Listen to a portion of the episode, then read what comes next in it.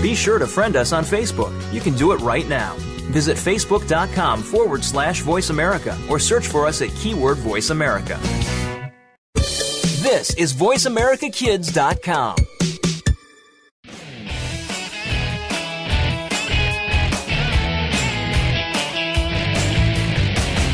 It's time for Speaking of Sports, your weekly look inside at the stats, scores, opinions, and facts from a kid's point of view. You can't miss one moment of the action going on in the next hour. Now, here's your host. Thank you and welcome to the program Speaking of Sports on the Voice America Kids Network. I'm Jason. And I'm Fabian Erdaya. And our show today, today we're going to be covering a large variety of topics here. Uh, I know we're going to break down some of the NBA, some of the awards they've given out, the impending labor dispute, um, and break down some of those teams that did not make the postseason, what they can do to improve. Uh, we're going to be looking at the Major League Baseball season currently in progress. Um, the NFL certainly a lot going on there with the lockout. All sorts of things uh, going on in the NFL with the draft, the lockout, tons of issues over there. Uh, and then we're going to kick off our states and sports segment with the uh, sports here in our home state of Arizona. Uh, but looks like we're going to open things up here with the NBA. Uh, so I think our first topic with the NBA is definitely the awards that have been given out so far um, and the awards still to come in the future. Certainly, a lot of good seasons this year from a lot of players. We're really seeing basketball being played at a high level this year. Yeah, definitely. NBA has really continued. It's one of those sports that where this level of difficulty and the skill has really increased over the last couple of years. So many athletic players coming through, and also lots of young players coming through. Like colleges, one and done.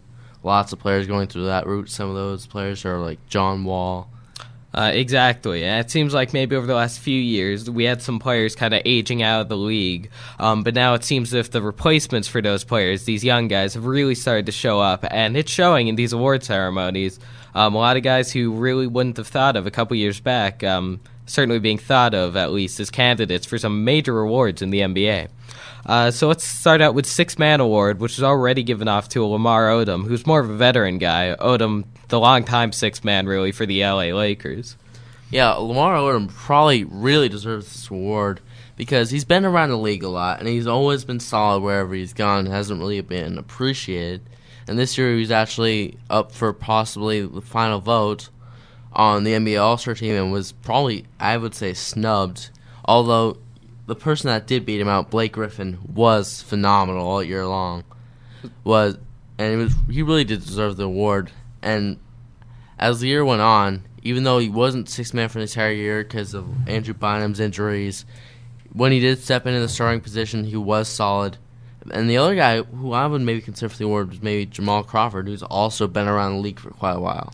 Uh, yeah, I agree with Crawford. Is really the only other guy who can really make a major claim to this award.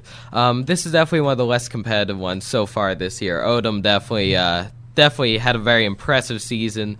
But Crawford's a guy, definitely a true six man. Um, did not start a single game this year, actually. Is played exclusively off the bench, led all scorers off the bench. He won it last year. I don't know if that was really a factor in the decision making for the award voters. Odom, again, a guy with a lot of athleticism, probably brings a lot more versatility to the table than a guy like Jamal Crawford, who's really just one of those instant offense guys. You know, you stick him in and he scores some points. Odom a very versatile player, and like you mentioned, starting in the place of a center, even Andrew Bynum. Odom certainly, with his length and his size and his athleticism, brings something to the table that very few guys can. I think that's what made him the sixth man of the year this year. I think another reason why you saw Jamal Crawford sometimes show off his age a bit more this year. His number production was kind of down this year compared to last year, although he was still solid and especially down the stretch for the Hawks as they made their push to get a high seed in the playoffs, which they eventually got the fifth seed. Right, that's definitely something you're gonna see in common when it comes to the award like six man of the year. Is those teams are gonna be playoff contenders uh, in order to have a six man of the uh, as good as Lamar Odom or Jamal Crawford. So now let's move on to the most improved player of the year, already given out to Kevin Love. Uh, it's again hard to argue with that one. K Love had a monster year, 15 rebounds a game. Uh, I'd be curious to see what his overall rebound stats would have been if he hadn't gotten injured at the end of the year. I think the main argument against him really is just the fact that he really turned it on at the end of last year. Well, also remember he did have that 30-30 game during this year, which hasn't been done in so many years. But also, one thing I've noticed, and lots of NBA anal- analysis would also agree with me, is most of those players on the team that was on the U.S. national team last year, representing them in the FIBA World Championships that would win the gold medal, really just sprouted out this year. Like Derrick Rose and Kevin Durant and Kevin Love. And Kevin Love averaging about 23 points a game and 15 rebounds a game, pretty much being the only real offensive option, pretty much carrying the Timberwolves team, unfortunately unsuccessfully, as they had a, poor, a dismal year. But hopefully, maybe in this year's draft, they can acquire someone, or maybe during the offseason, hopefully, if there's no lockout, get someone that can help improve that team and maybe help Minnesota turn into powerhouse. Certainly, Minnesota a couple pieces away, but Kevin will have a great guy to build around. And uh, if we go back to your point there, as the international game really become a bit more of a factor in the NBA, especially just going back to this last Olympics, where the where the players put a big emphasis on winning that gold medal. We know the Redeem team, uh, after a couple of disappointing performances by these NBA All Star teams, going over to the Olympics. And we know international play that Olympic teams actually what birthed the big three in Miami. Those guys became friendly through the Olympics. And it seems to really be a big deal impacting the day to day NBA game. So that's definitely a good thing for all fans of basketball around the world. Yeah, especially with last year's FIBA World Championships, all the free agent frenzy, most of the players actually decided not to compete so some of the under-recognized players, but players that definitely had a lot of upside, like Russell Westbrook and Kevin Durant, like I mentioned earlier, really started to sprout in the real up-tempo, high-atmosphere play, and really turn into NBA All-Stars like they are now. And that really has been really good at developing these players, especially with the great program they have there with Coach Mike Krzyzewski and headed by Jerry Colangelo, really have created a good program and created really great teams for Team USA. Definitely, especially for some of these one and done guys, getting to play and develop under a great college coach like Coach K could certainly help. Uh, that brings us on to our next year award. Speaking of coaches, we have Coach of the Year. Um, I know you're a big fan of Tom Thibodeau, the coach of the Chicago Bulls. Yes, definitely last year. Vinny, nothing against Vinny Del Negro. He did a solid job with the Bulls last year. They actually made the playoffs. But the th- reason was you could attribute this to the addition of Carlos Boozer, but Carlos Boozer was injured for a majority of the early part of the season, and the Bulls were still successful because of Tom Thibodeau, the former assistant of the Boston Celtics, who I knew numerous teams wanted to be their coach. Really implemented a real defensive atmosphere.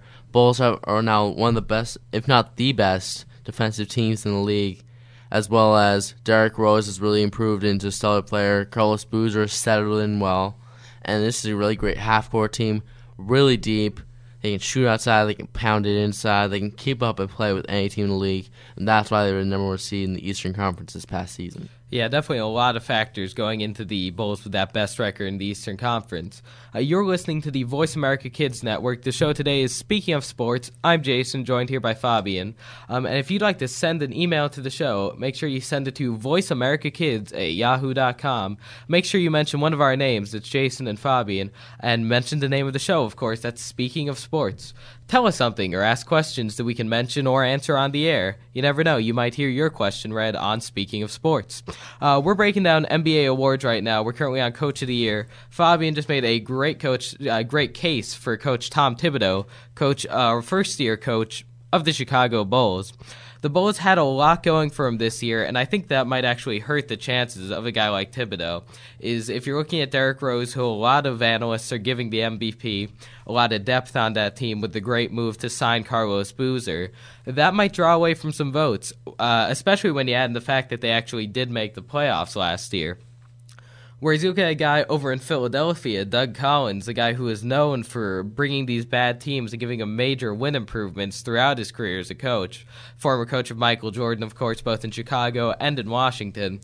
And you look at this Philly, this uh, Philly team that has really dramatically improved this year, seemingly without adding a lot of talent. Uh, they did draft Evan Turner, second overall pick in the draft, but Turner's really been a work in progress, and I think the team itself making the playoffs is a big credit to Doug Collins, who was really able to get a lot out of his guys. Yes, I know. Evan Turner, I might be too early to say this, but sort of has had the appearances of maybe being a bust because his he's had every once in a while that one big game, but hasn't really been there. And also, Doug Collins has been the guy who's been a winner, but left right before the championship, similar to Buck Showalter with the Diamondbacks until Bob Brenly came in and finally won the championship the year after he left. And also with the teams he had, like Doug Collins, as after he left, Phil Jackson came in as head coach, and the Bulls started winning their run of great championship contenders. And also, after he left Washington, they became a solid team. And now this team, he's really led them from the ashes. He's really known as one of the best coaches in the league, especially if you want to help rebuild your team. And Doug Collins, really, with that team, the highest leading scorer for Andre, is Andre Iguodala. He's averaging only 14 points a game. That's pretty much the third leading scorer on any other team. Really, he's led probably the bench best bench that made the playoffs this year, and most depth and the most team atmosphere, especially with Elton Brand, who is largely considered a bust after he was signed from the LA Clippers. He's really reinvented himself as more of a defensive presence and a big time rebounder and I think that's the big the big thing for uh, Doug Collins is that defensive presence. Collins has really gotten his entire Sixers team to buy into the Doug Collins defensive system. He's got him playing great defense out in Philadelphia, and I think that's certainly been the deciding factor leading them to the playoffs.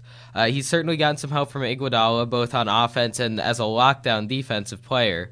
Uh, but I think if you just look at the level of talent in Chicago, I think that's going to affect Tom Thibodeau's chances either way, certainly two great coaches leading some good teams. Yes, and also look at the Defensive Player of the Year, which is already awarded out to Dwight Howard, three straight years winning it. It's really just a tribute to him. He really deserved it because really has been the only real defensive great player on that Magic team, which is filled with offensive talent. Exactly. That's a great defensive player. I don't think there's much of a debate there. Uh, ranked short on time in this segment, come down to the last award, MVP. Fabian, break it down. Derrick Rose. Why is he the MVP in your eyes? Derrick Rose just phenomenal. He has really improved himself, especially in the last couple years. Has improved every single year, and also has improved his outside shooting. And I remember seeing him in the national championship game when he was still with Memphis against Kansas. He couldn't seem to make a free throw. And this past year, 86% free throw sure, just phenomenal, and has really led this team and really become a more proficient passer and scorer. Definitely going to be a tight race between. Uh, definitely going to be a tight race. You've got Rose, you got Howard, who we already mentioned, and of course LeBron James, the reigning MVP. Uh, if you'd like to email the show, be sure you send it to voiceamericakids at yahoo.com. Uh, make sure you mention one of our names. It's Fabian and Jason, and mention the name of the show, Speaking of Sports. Now, let's take a break. I'm Jason, joined here by Fabian. Keep it right here. You're listening to Speaking of Sports on Voice America Kids.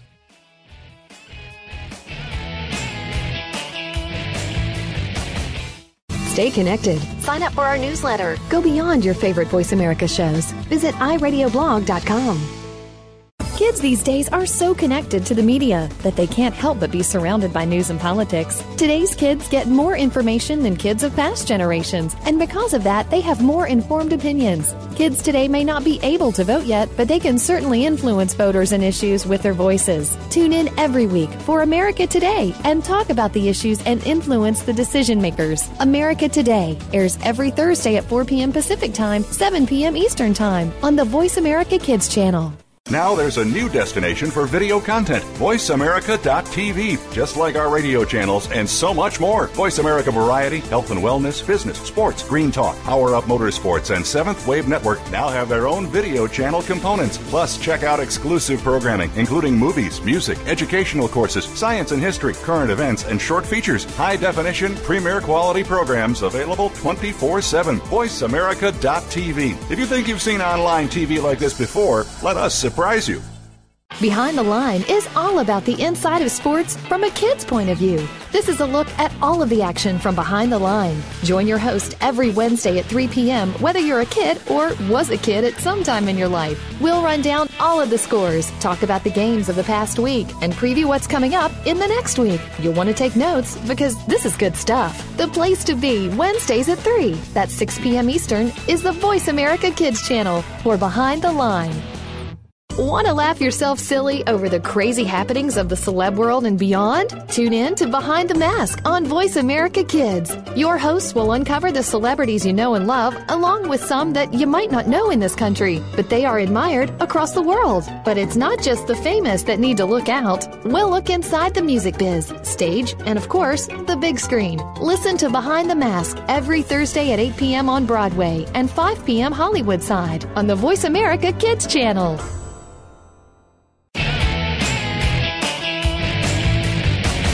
You're tuned in to Speaking of Sports on Voice America Kids. Now, back into the action. Welcome to the program Speaking of Sports on Voice America Kids Network. I'm Fabian. And I'm Jason. Our t- right now we're talking about Major League Baseball and some of the issues we have right now in Major League Baseball, and maybe stuff that could be bright sp- spot for Major League Baseball. Uh, yeah, certainly a lot of things going on right now in the MLB. Seemingly every sport right now has got a labor dispute going on. Um, and Major League Baseball's collective bargaining is up sooner than you'd think. Um, but I don't think that'll really go into a lockout. I think the MLB still remembers the problems they had with their last players' strike. So I wouldn't be too concerned about that. But you've got these teams with these struggling finances, like the LA Dodgers, who Major League Baseball has taken over the day to day operations for. And also, you talk with the Mets how they had lots of big spendings and really none of them have panned out. None of them. That's also put them in a really horrible situation. Exactly. That combined with some of this controversy, um, they've been involved a little bit with the Bernie Madoff situation, um, and those two financial problems have definitely led to some question marks in New York for the Mets. Uh, but certainly the Dodgers, I think, are the team right now this season who's been more impacted financially uh, due to the divorce of their two o- owners.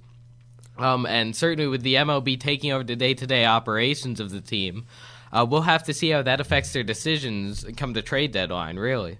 Yeah, Dodgers have really been exposed of controversy so far the entire season for Major League Baseball because of the opening day Bryan Stow incident and also the divorce, the MLB taking over the team, as well as also you can also include how attendance has dropped down way below its normal standards, especially this early in the season. Right. Certainly, economic times have been seen. The impact of them has been seen throughout sports. Um, but I agree, the Dodgers are certainly a place where it's been seen the most, both in the front office, as we've mentioned several times, and in the stands also. But you got to wonder, come trade deadline, if the Dodgers are one piece away from making a playoff push, with the MLB pretty much in charge of their budget, you got to wonder if they'd be willing to take on a contract. I got to imagine they really wouldn't be. Well, Tim Kurkjian from ESPN has already said, in, with a close source from the Major League Baseball, he said, if it's as long as it's not a really big spending, it's small spending, which you can get lots of good talent for small spending. If it's that, they will probably allow that deal to go through, possibly help. Because look at the, how the Major League Baseball handled the Rangers last year. They had so uh, they had Major League control, and still they were able to acquire Cliff Lee, even with Major League controlling uh, day-to-day operations. Right, there's certainly a history of that, and that's certainly good news for Dodgers fans. Um, of course, they've got some on-the-field problems also. Matt Kemp, certainly, guy's been a question mark for a few years, as much talent as anybody. Uh, got off to a great start this season. We'll see if he's able to continue that a guy finally seeming to get his potential, his full potential that we haven't really seen in a few years. They've got a fresh manager, Don Mattingly, certainly a guy who knows as much about baseball as anybody, and seemingly a good replacement for Joe Torre. Um, and really, the only constant in that team has been some of the starting pitching from Orel Hershiser. Or no, I'm sorry, I misspoke. Um, has been some of their starting pitching, and the hitting of Andre Ethier has really been a big factor. Yeah, Andre Ethier the last couple years has really established himself as the leader of that clubhouse, the leader of the team in right field, and has been the clutch guy down the stretch. But lately, the pieces that they had around him are starting to fall away. Like Casey Blake, you can tell he's starting to age. They don't have Manny anymore. They don't have really any power besides Ethier and Kemp because Loney was originally supposed to be brought on, and they were all right with not having his power because they had Manny. Manny's gone, most of their power's gone. They really have to depend on Loney now, and Loney really, I'm not sure if he's going to be able to step up to the plate and really deliver. Right, James Loney certainly a great baseball player, but there's a bit of a reason why there aren't too many defensive-based first basemen in the MLB. It's a spot where you need some power in your order. Uh, they've been making up for it in the past few years with Manny, like you've mentioned, but Manny no longer uh, with his retirement after being signed by the uh, Tampa Bay Rays. So that's certainly an issue they'll have to deal with in a very competitive National League West. A lot of talent in this division. Yes, the National League West is really a tough division because yeah, the defending world champion Giants and they have a phenomenal pitching staff.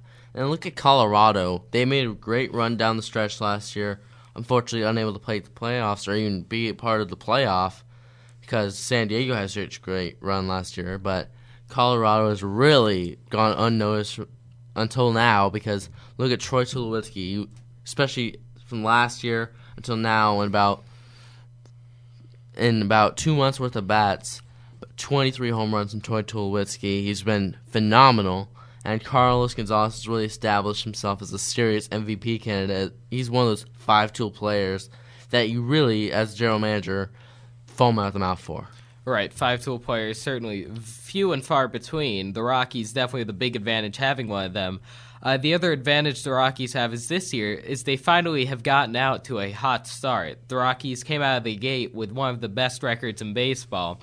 Uh, Troy Tulowitzki hitting very well in the first month of the year, certainly, um, and that's had a big impact on the way that you have to look at this team because you know they're going to be good down the stretch. And also, they've gone gone off this hot start without the ace, who was pretty much one of the best pitchers in baseball last year, especially in the first half of the season. Ubaldo man been mostly spending his time on the DL lately.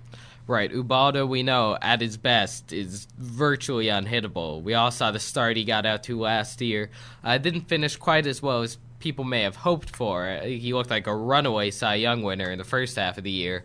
Certainly, if Ubaldo is uh, able to be a huge impact on that team like he has been, they've got what it takes to challenge the Giants, who have their own starting pitching uh, for everybody else in the National League to fear.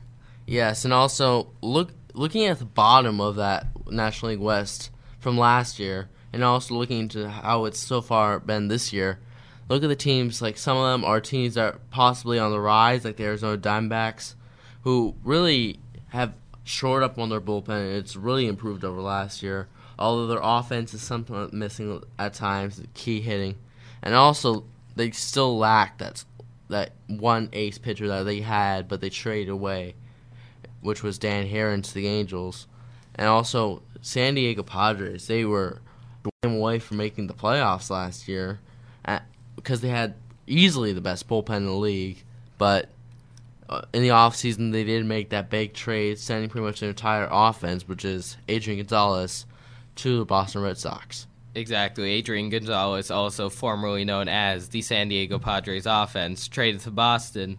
And like you mentioned, they've got an electric closer in Heath Bell at the end of that great bullpen. Um, but there's been some discussion for several years now if the Padres might actually look to trade Bell.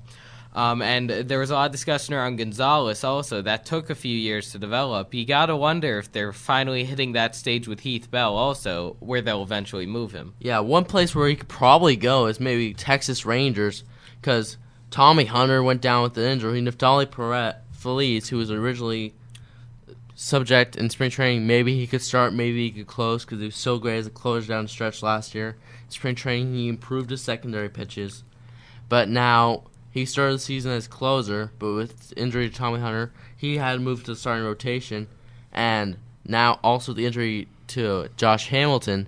It's good that they made the trade from Mike Napoli to improve that power, but the par- price they had to pay for Napoli, which was Ben Francisco, now he's gone, and he was he would be the guy that probably be the closer. So who knows who the closer will be? The Rangers. Maybe they could get Heath Bell in that trade. Uh, certainly, that would be a big impact on the American League. I know the Rangers have said previously that they would prefer to have Neftali Feliz as a closer instead of a starter, but we'll see. Sometimes you have to do what's necessary, not what you'd like to do. If you'd like to email the show, send it to voiceamericakids at, at yahoo.com. And make sure to mention my name, Fabian, or Jason, and mention the name of the show, which is Speaking of Sports. Tell us something or ask questions that we can mention or answer on the air. Uh, so yeah, we're going around the Major League Baseball division by division right now. We're talking about the NL West. Um, we've broken down some of the teams at the top, the Dodgers' financial issues, along with those dominant play of the Giants and Rockies down the stretch last year. Uh, we've been touching on the bottom with the Diamondbacks and the Padres. Uh, and certainly an interesting division, certainly more competitive these past few years than it had been some of the prior years. Yeah, they've always like in the beginning part of the 2000s, that decade, maybe people were saying AL East definitely the top of the top cream of the top cream of the crop of this entire Major League Baseball best division, and then NL West was just so weak. But now you see the Giants with their phenomenal pitching staff, and the Rockies with Tulo and Cargo, and so many great teams are starting to really make an impact throughout Major League Baseball. And also, and I think that a division that you pro- I probably would really look forward to seeing how it unfolds would be the AL Central. It's really been a mix of, especially coming out of the gates with hot starts by Cleveland, Kansas City, teams that last year and the last couple years have been way at the bottom of that division. Yeah, the AL Central is a bit of a mess. The White Sox have a lot more question marks than they usually have. That's a team that always seems to pull out uh, some consistency based around their kind of consistent centerpiece, which has been Paul Konerko over the past near decade. Uh, Minnesota Twins, who are a constant contender in there, they've had some issues. Joe Mauer taking some time on the DL early this season, hasn't been able to put up the numbers quite like his MVP season since then. Um, you've got the Detroit Tigers, uh, who certainly are always a franchise with a lot of question marks. They've got a lot of talent there, uh, but do they have the pitching beyond Verlander? And then, as you said, Cleveland and Kansas City. It's it's bizarre, but there's a time they uh, they jumped out to hot starts, and they've certainly made themselves look like contenders in that AL Central. Yes, Chicago White Sox, according to their manager Ozzie Guillen, have really no bullpen. They're considering, joking of course, but considering bringing back Tommy Bobby Thigpen as their closer, as Matt Thornton and the rest of that bullpen has just been horrible down at the beginning for the White Sox. Now, some Minnesota also have issues with depth. Uh, Michael, could, I mean Justin Morneau still somewhat struggling to re- recover from that concussion from last season. Joe Nathan struggling coming back from uh, Tommy John surgery, so he's had forced to go to setup role behind Matt Capps. Detroit surely got the offense. They have Miguel Cabrera is probably one of the best pure hitters in all of Major League Baseball, except the rest of the rotation, other than Justin Verlander, who himself is very shaky, and their bullpen has been really weak. Meanwhile, Kansas City really has come out of the gates with with Jeff Francis coming back from injury has really been good for them, and also Cleveland. I think the real reason Cleveland's doing so well, first of all, Dustin Masterson really has become their ace. 4 0, 1.79 ERA out of the gates. And the thing is, it's because he's, they say, he's reinvented himself and really changed his uh, mechanics, not really so mechanic and robotic, and turning into really a great sinker ball pitcher. And also, Shin-Soo Choo, who's really over the last couple years, has been one of these best players, one of the, the best unknown players in Major League Baseball, a rare five tool prospect. So let's take a break. I'm Fabian Nordaya. And I'm Jason Chesler. Keep it right here. You're listening to Voice America Kids.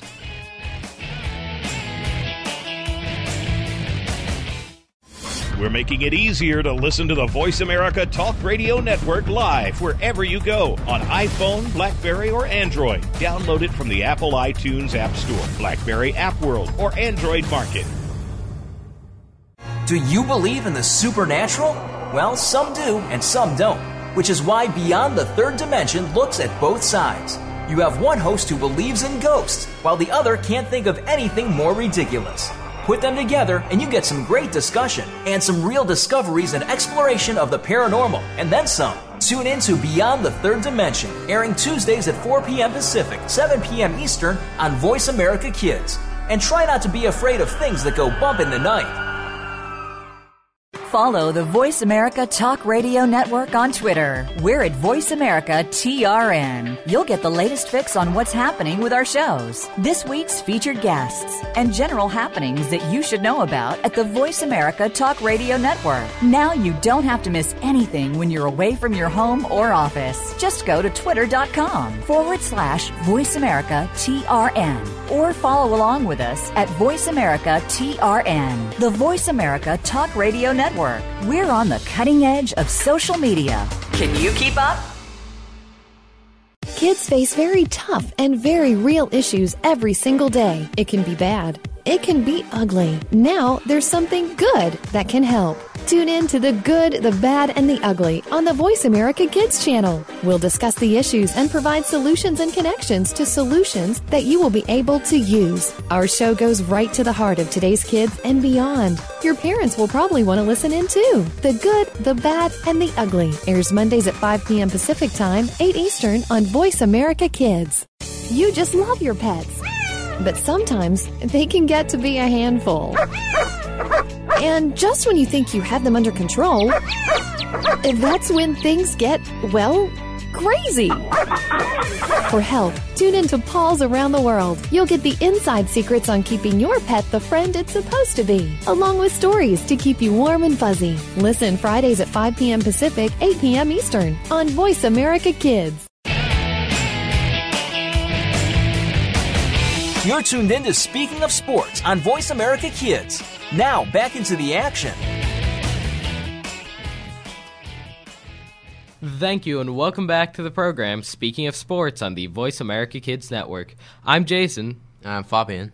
And today we're talking about numerous topics. Right now we're onto the subject of the NFL. And of course, if you're going to talk NFL this offseason, you're going to be mentioning the lockout. Um, the lockout certainly kind of casting a shadow on the rest of the NFL offseason. We've had these events, the NFL draft, certainly affected by the lockout, although not as much as the Players Union was initially suggesting. Um, there were initial talks of players, uh, the Players Union suggesting draft picks boycott the NFL draft. Uh, not as big of a deal with that towards the later weeks coming up to the draft. Um, but the lockout certainly impacting everything, uh, affecting players, affecting management, and affecting the way the teams can operate. Yes, one of those reasons why the team can't operate that well is at the beginning of March. That's generally when the NFL starts free agency, trades, lots of like movement from players between teams. But since that can't happen because the lockout started at the beginning of March, none of the teams can really improve and really make those changes they can until possibly after the dispute's over and even then, possibly not. And also, NFL Players Association is trying to decertify, and lots of lawsuits going around, which lawsuits resulted in remediate, remediation between these two sides, trying to see if they can get an agreement together. Hopefully, start NFL season. Right, and the players are, of course, uh, trying to get the lockout removed without the um, without any agreement from the owners, just trying to get the lockout lifted uh, by the legally, of course. Um, and the owners are actually starting to claim that that's interfering with the process of negotiation. So we got to wonder if players are actually being a bit self-destructive in this, um, and maybe if the two sides could actually find themselves staring at each other at a negotiating ta- negotiating table, if that wouldn't result in the end of the lockout because um, I know right before we actually went into the lockout, the last day of the bargaining agreement, when the players and the uh, when the union and the uh, NFL owners actually got into negotiation discussions, they came up pretty close to an agreement. Um, I understand things were pretty far away from the financial specifics, uh, but there were at least offers made in that 11th hour. Yes, but even though, these offers, the the players were even saying that those were just false offers to say they made an offer, although the NFL owners weren't really meaning it. It was really far away from what they had talked about, and that really it was just poor, like mismanagement delaying negotiations. But I do agree with the players in saying, let's just play because these players, I know that they want to play the game. They love to play the game. That's why they're in the NFL, and still a simple dispute should still result in having games, and that's why we love the NFL. And the NFL can't keep making money otherwise because there is no games. And also, Roger Goodell obviously not making that much money these days, as he said he would make only one dollar every day for for the duration of the lockout compared to his regular salary. Although some are not really sure that's actually happening. Uh, right. Certainly, what's uh, definitely a bit funny about this lockout is the entire thing is over finances, the collective bargaining agreement. The owners want a bigger cut. uh, which makes some sense to some degree. Player contracts have been rising a lot. We see some of these contracts rookies are getting these days. They are rather ridiculous. Um, but at the same time, nobody's making money with the NFL and lockout. Certainly nobody happy about this. But I think the thing that people are ignoring a bit, they're looking at the finances and whatnot, is you have to look at the effect that this is actually going to have on teams. Because teams can't communicate right now. There's not allowed to be contact between coaches and players. Um, and if you look at a team, I mean, if you think about a team like maybe the New England Patriots or the Indianapolis Colts, it probably won't affect them a ton because they've got their established system, they've got their the superstar quarterback. They can just go in and figure everything out in whatever period of time they have. But you look at a team who's maybe trying to build a bit. I mean, maybe the Cleveland Browns, even who had a big finish to last year, or one of these teams that are constantly trying to change things around. I don't know, maybe the Miami Dolphins, or a team looking for a quarterback like the Arizona Cardinals. And I think that's going to have a big impact for what they can do on the field. I think it limits them to a large degree.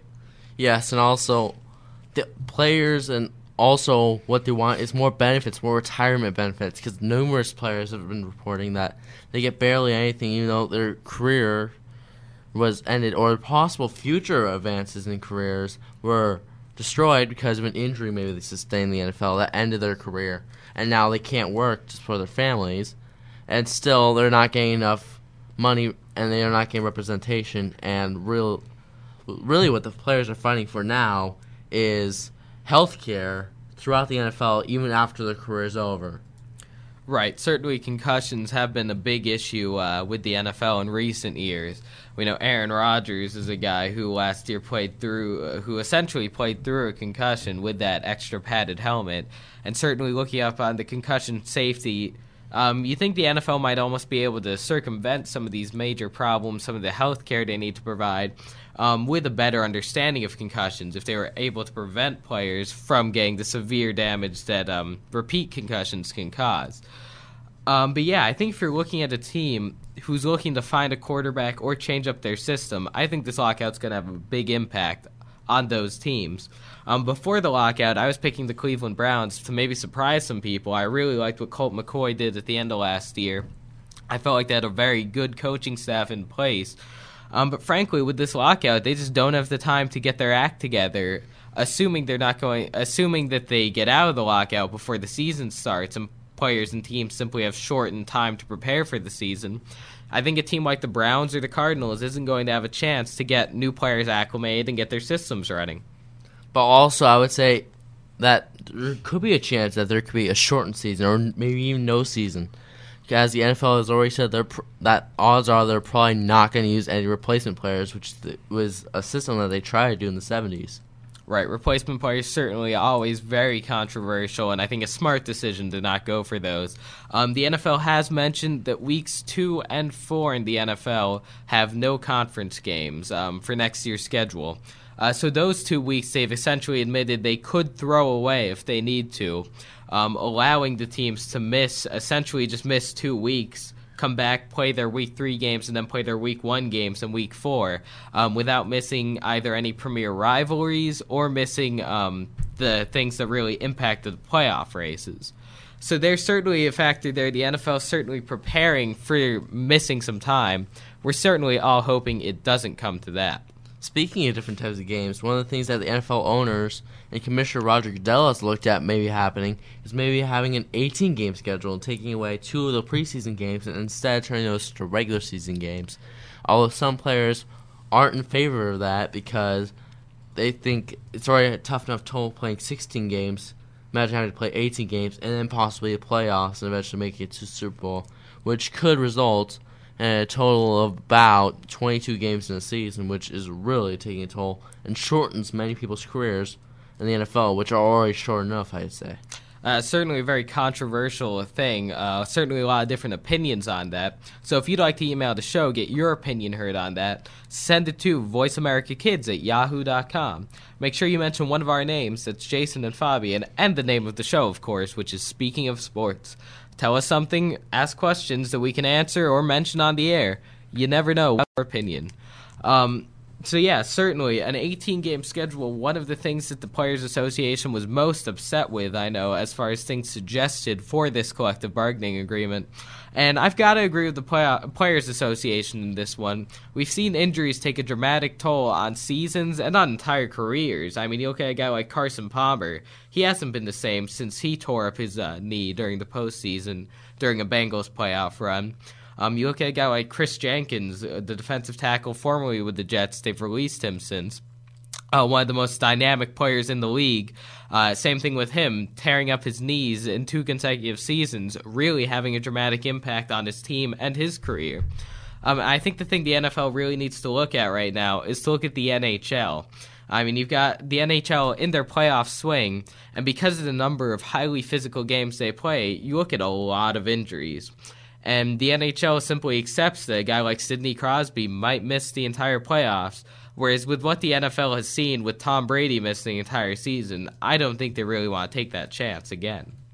Yes, and also I think the NFL already has a reputation of being too long of a season, maybe, and having too many injuries. As the NFL motto, as they say jokingly, is "not for long."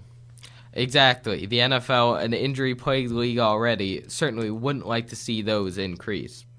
Yes, and also one of the other hot topics would be the implementation of new rules and new fines for head-to-head hits or con- hits that lead to concussions. We saw a little bit of that last season, especially with Jim fined numerous times. Right, James Harrison, the most hated man in the league, or at least he'll tell you so. Um, and from what I've heard from NFL analysts, from former players, and from people with a very good understanding of the game, is they seem to be in support of these fines. Um, is you have to look at the way that players are tackling, and a lot of players are flat out tackling incorrectly these days. Um, they're essentially using their bodies as weapons to take down the opposing players, launching themselves using their helmet to take them down. Um, players need to lead with the shoulder, not with the helmet, wrap guys up and take them down, and they can avoid these problems. Yes. Also, thing is, some talk that also with eliminating injuries could also be with the new kickoff rules, which many people are actually very much against, as it essentially taking away the kickoff the factor of the kickoff return, which has really made a great comeback in recent years with players such as Devin Hester and also Leon Washington, have been great kick and punt returners who pretty much make their careers off kicking and punt returnings. Right. Obviously, what you're talking about is the the uh, decision to move forward the line from which play, uh, players and teams kick off from. Uh, certainly, I agree, going to have a major impact on those players and on teams entirely. You look at that Chicago Bears team, they're not a great offensive team. They do get a significant amount of their points from Devin Hester kickoff returns. Uh, and we'll certainly see the kickoff return will have the most exciting plays in the NFL. I imagine that might have an impact on ratings. We'll see if this kickoff decision sticks around for the long haul. So now let's take a break. I'm Jason. I'm Fabian. Uh, keep it right here on Speaking of Sports. You're listening to Voice America Kids.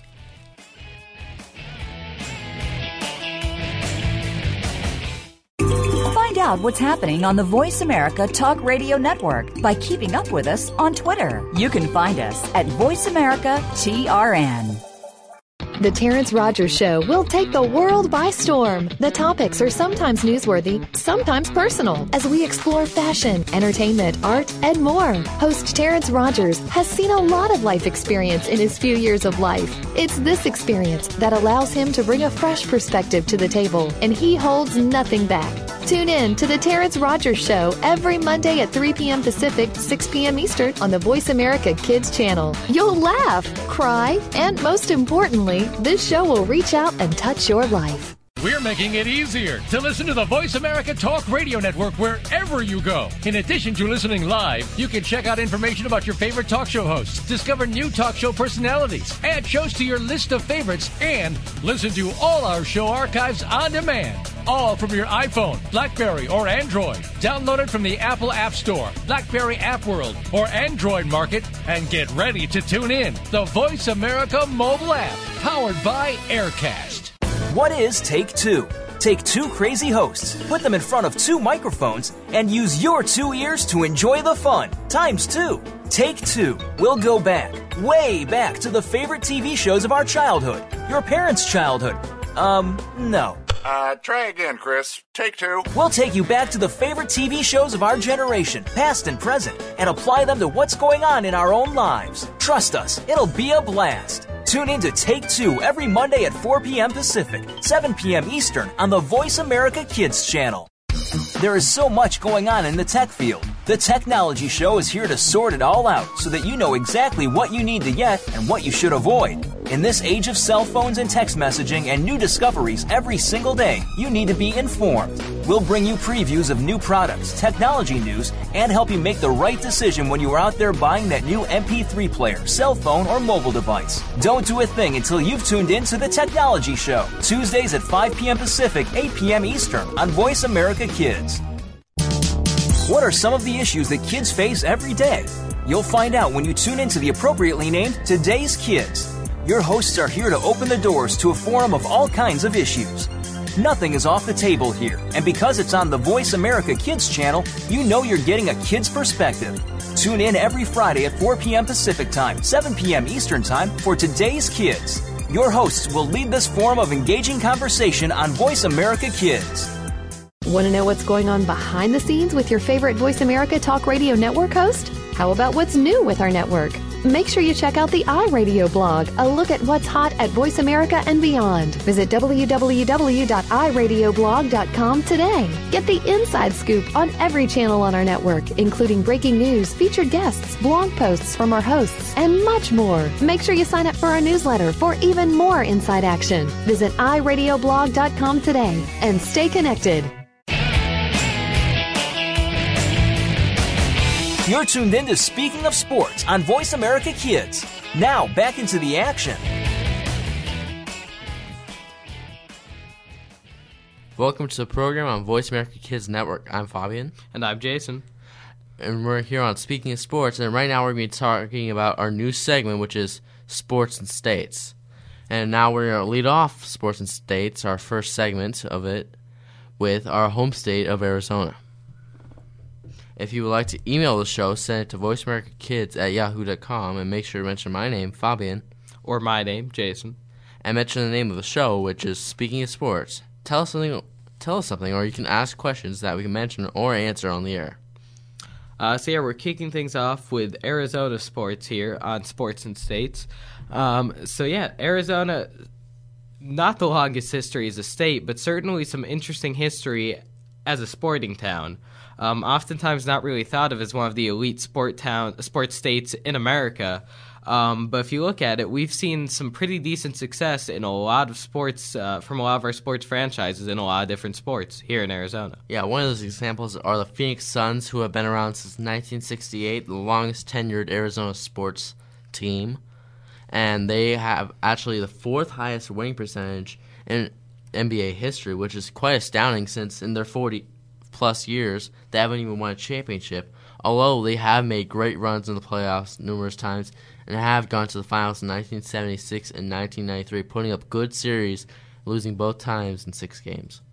Uh, right, certainly the Suns seeing not just a couple of good teams, but uh, certainly a series of good teams led by star players uh, like Charles Barkley or Steve Nash, guys who have really been able to carry the Suns to these big regular season winning percentages. Um, yeah, and just a team that has never been able to quite get over that championship hump. Uh, certainly a lot of controversial issues, some close calls for the Suns.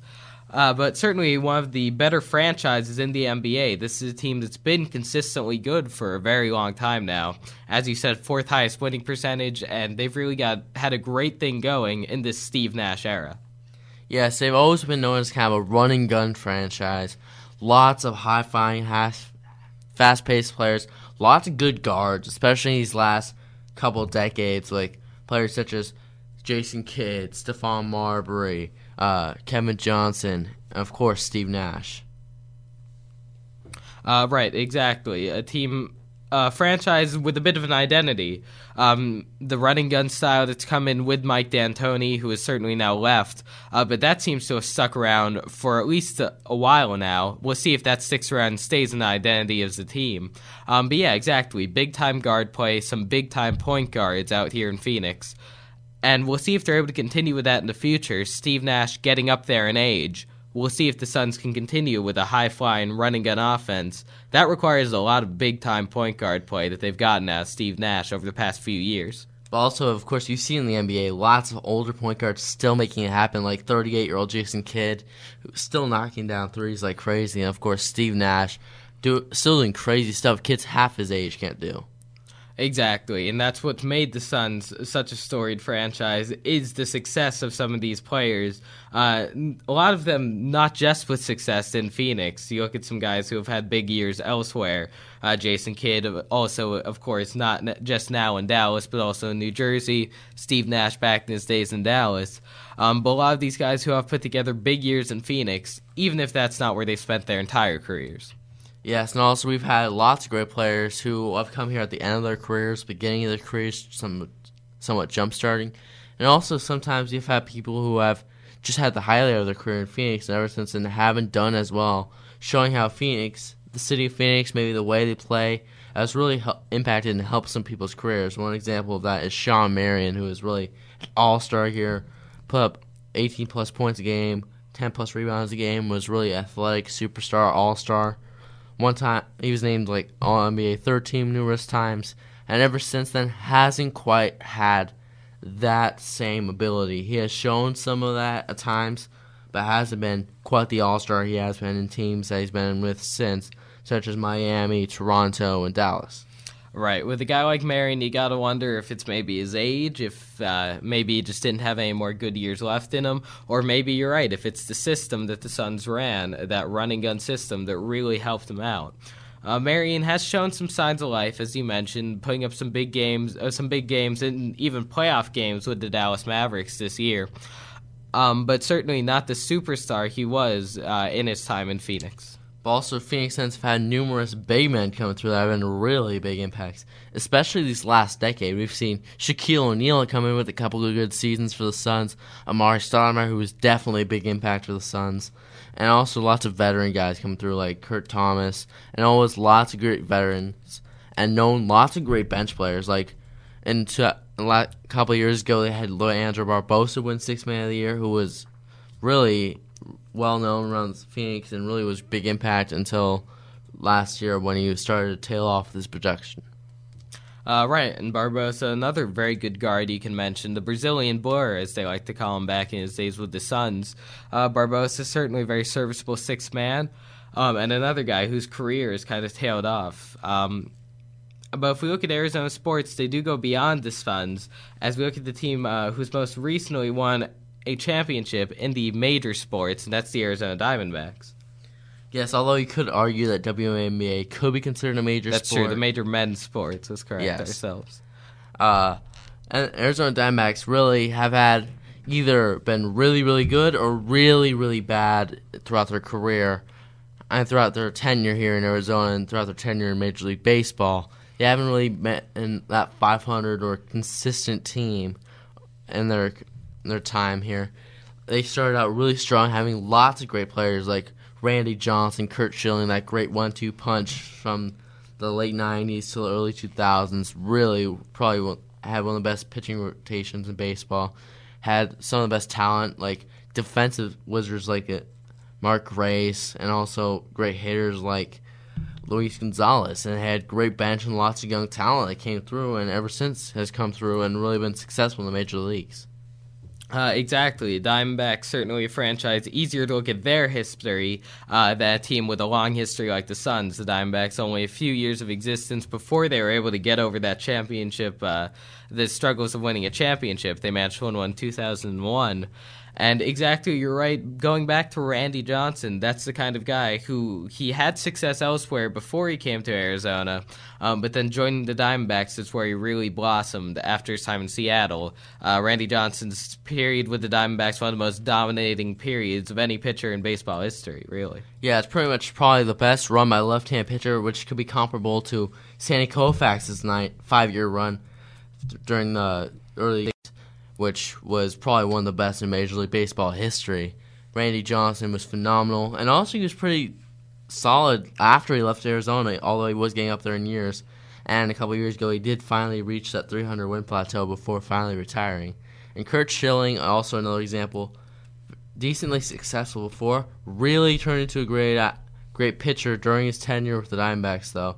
Really became probably the most consistent pitcher, and then afterwards left on and won another championship with the Boston Red Sox 2004 and 2007, and really became a successful player.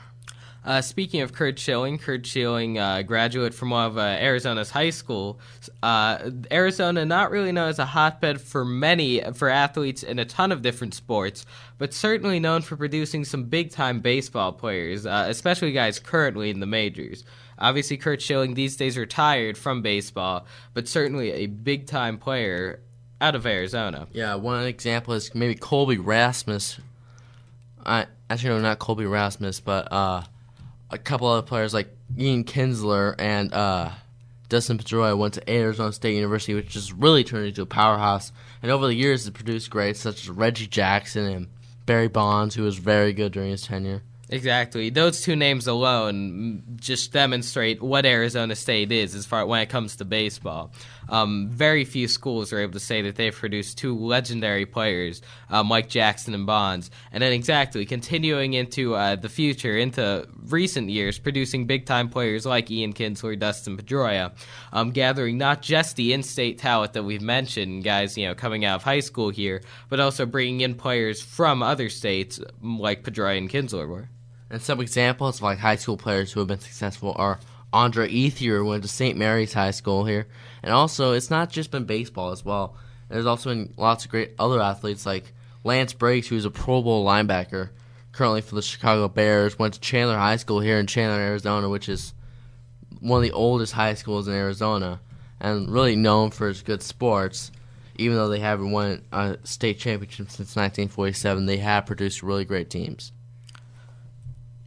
Uh, exactly. Certainly big time in other sports. Mostly known for the baseball. You've got Ike Davis on top of some of these uh, other players. Uh, but yeah, Lance Briggs, a big time football player. So Arizona, not often thought of as really one of the dominant sporting uh, towns in America, but a lot of success. Uh, one of the things that makes them what that makes Arizona stand out is its representation in virtually every sport, and we know some of that is actually at risk with the current state of the Phoenix Coyotes. Yes, Coy- Coyotes been really good those last two years, making the playoffs ever since, but ever since going to bankruptcy, they're hoping to get an owner that hopes to keep them in Arizona, like their probably primary owner will go definitely going to be a big impact uh, on the entirety of the state of Arizona and, of course, the entirety of the NHL, where the Phoenix Coyotes wind up playing.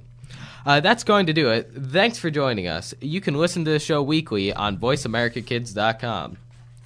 Contact us at VoiceAmericaKids at yahoo.com. Mention our names, that's Jason and Fabian, and of course our show, Speaking of Sports, and we'll answer any response. I'm Jason. I'm Fabian. And this has been Speaking of Sports. Keep it right here. You're listening to Voice America Kids.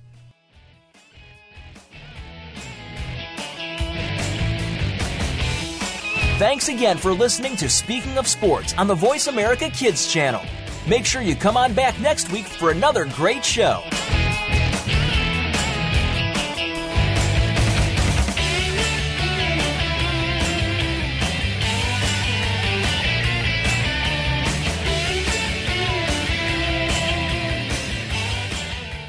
You're listening to Voice America Kids, real kids, real talk radio. The future of online TV is here. View exclusive content from your favorite talk radio hosts and new programs that you can't see anywhere else. Visit VoiceAmerica.tv today.